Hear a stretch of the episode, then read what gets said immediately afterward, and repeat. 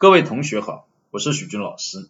最近几年，大家对逆商这个词的关注呢非常多，所以呢，我们今天就来讲讲智商、情商、逆商。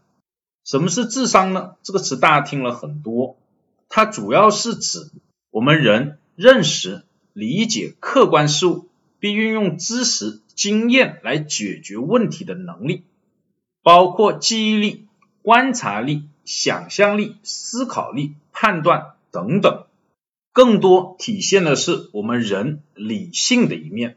情商这个大家也听了很多，主要是指我们管理情绪的能力，包括自我的管理，也包括管理他人的情绪。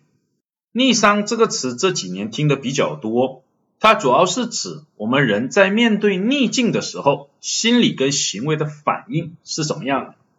主要体现在面对挫折、摆脱困境和超越困难的能力。三者之间的关系怎么样呢？首先，先来说说形成。大量的研究表明，哦，智商很大一部分是先天决定的，后天影响很小。而情商和逆商呢，主要是后天决定的。有一部分的家长就要注意这个问题。是不是在后天花了大量的时间跟精力去培养孩子的智商，而忽略了孩子的情商和逆商的培养？这几年许多受社会关注的孩子的问题，大概率都来源于此。三者之间的关系的第二个内容是他们的结构。智商是情商跟逆商的基础，不管是进行情绪的管理。还是要去应对逆境，都需要建立在最基础的一些认识和理解事物的基础上，而逆商又是情商和智商的有机的组合。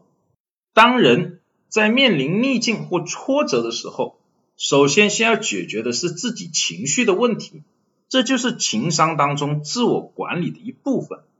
当情绪管好了，下面就是智商的问题。如何去解决面对的这些挫折或者是问题？三者的关系还有一个内容是肯定要提到的，就是哪一个更重要一些？尤其是对我们人生的发展来说，可能很多人会选择情商或者是逆商。目前没有太多的数据来说明，只能呢从理论逻辑推理的角度来谈谈。智商决定了一个人发展的起点。情商决定了人发展的快慢程度，逆商决定了一个人发展的高度。至于哪一个更重要，从现在社会上关注的主要的问题来看，逆商应该受到更多的重视。今天就讲到这里，谢谢大家。